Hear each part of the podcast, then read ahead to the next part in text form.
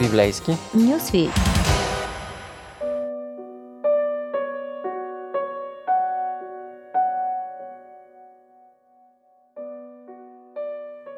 Когато викам, послушай ме Боже на правдата ми. Когато бях в отеснение, Ти ми даде простор. Смили се над мен и послушай молитвата ми.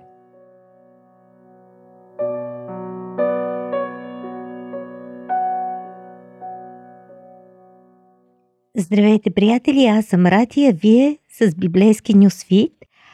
А както вече чухме гласа на Тодор Димитров, актьор и режисьор, с няколко стиха от псалмите, знаем, че това е знак за отварянето на рубриката ни Божествена поезия, където именно изследваме псалмите. Нека сега да се разберем заедно с вас с четвъртия псалом.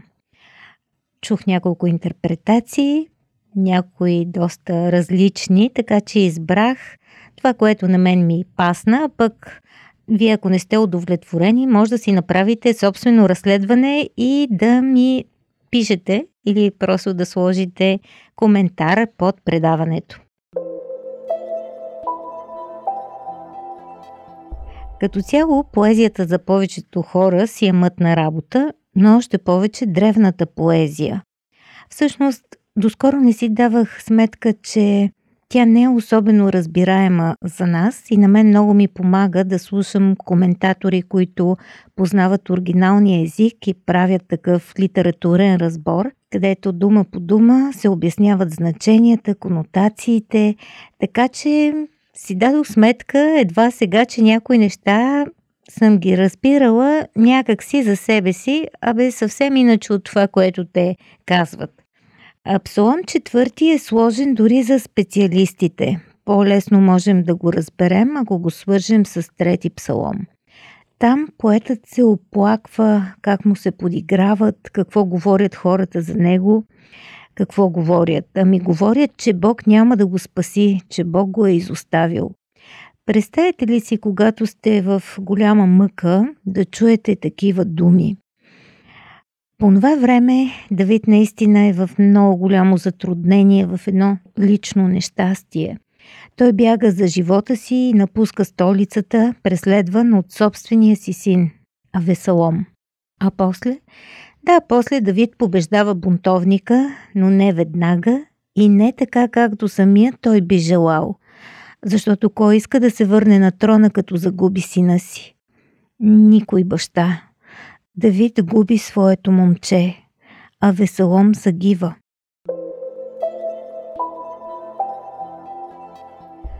Нашият плач и нашите болки много често са точно за това, че не се случва така, както го искаме. Много често именно това ни е идеята и за връзката с Бога. Молитви като днес кафе, пускаш топлата вода и кафето се разтваря. И сега пускаш една молитва, желанието ти се сбъдва, болен си, оздравяваш на мига, някой те напада, моли се и веднага се появява друг, който му чупи носа. Ей, такива работи. И Давид разсъждава явно по други примери, които са по-адекватни за живота тогава. И Давид мисли върху това, че нещата не работят по този начин.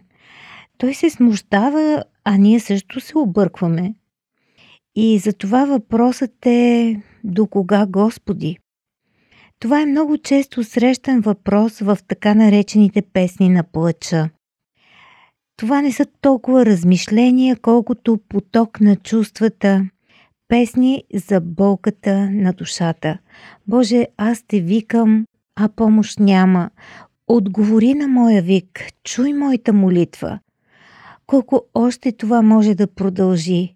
Страданието се проточва твърде много. Лесно е наистина каквото и да се случи, ако мине бърже. Но обикновено ние засядаме като в задръстване. Народът е казал една беда не идва сама. Източникът на болката сякаш не спира. Има такива моменти. И Бог сякаш не се намесва. Господи, не веднъж си ме спасявал. Когато бях в беда, ти ми даде простор. А тук едни хора непрестанно ме нападат.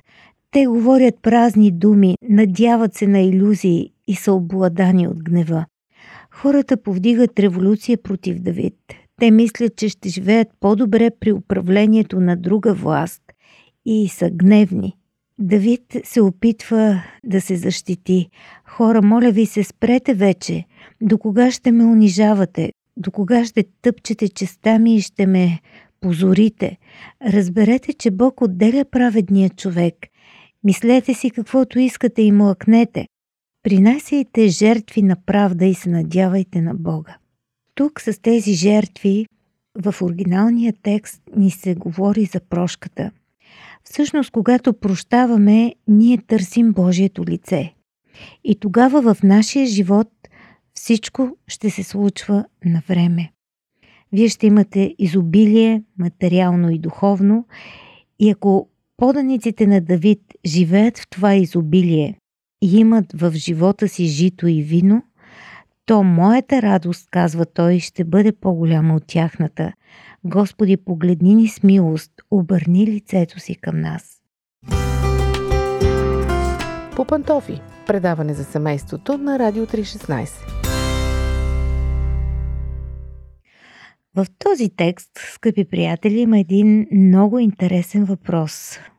И много обикновен въпрос. Ще видите защо е интересен. Ей сега.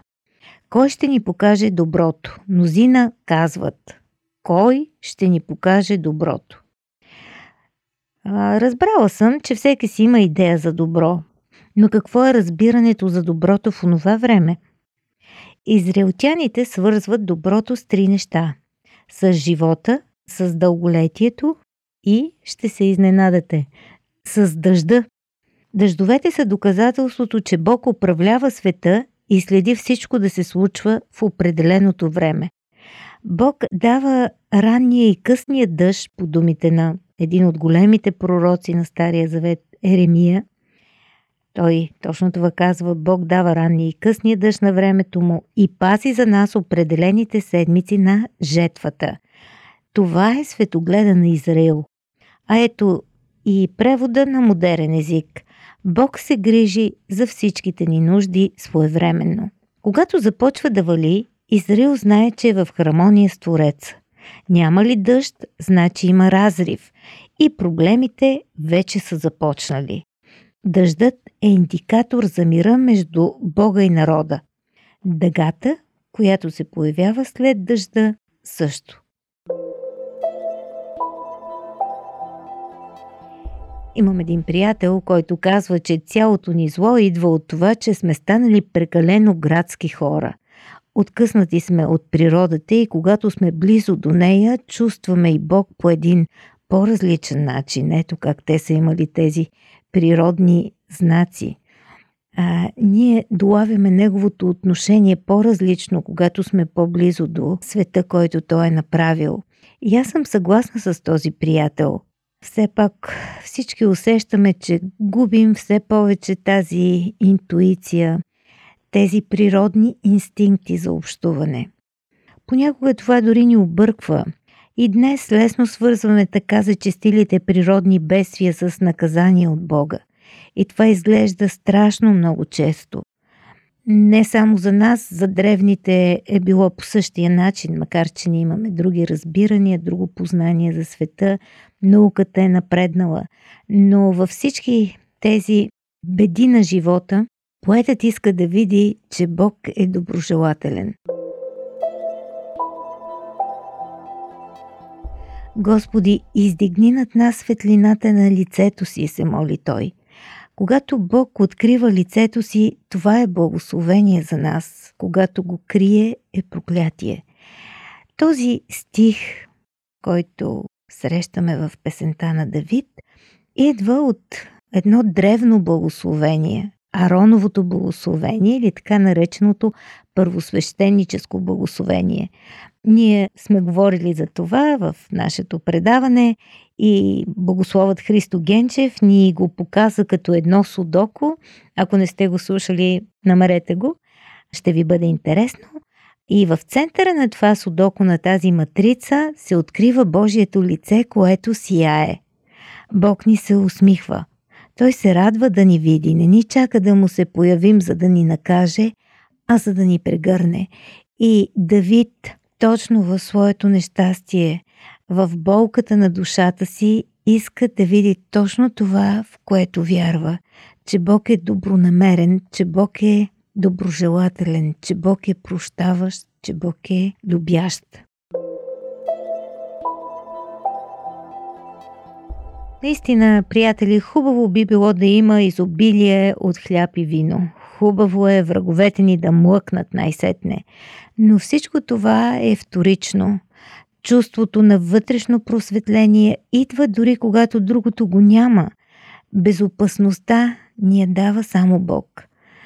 Затова спокойно лягам да спя, казва Давид, и не ми трябват сънотворни. Просто заспивам, като знам, че Бог се грижи за мен. Да, приятели, това е вечерната молитва на праведниците. Защо не я опитате? Радио 316, точно казано.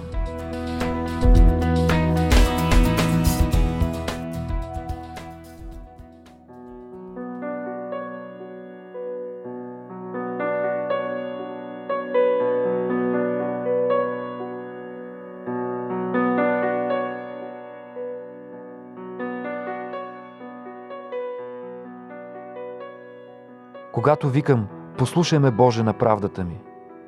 Когато бях в отеснение, Ти ми даде простор. Смили се над мен и послушай молитвата ми. Човешки синове, до кога ще обръщате славата ми в безчестие? До кога ще обичате суетата и ще търсите лъжа? Знайте, че Господ е отделил за себе си своя угодник. Господ ще слуша, когато викам към Него. Треперете и не съгрешавайте. Размисляйте в сърцата си на леглата си и мълчете – Принасите жертва на правда и се надявайте на Господа. Мнозина казват, кой ще ни покаже доброто? Господи, издигни над нас светлината на лицето си. Сложил си в сърцето ми радост, по-голяма от тяхната, когато им се умножава житото и виното. Спокойно ще легна и ще спя, защото само Ти, Господи, ме правиш да живея в безопасност.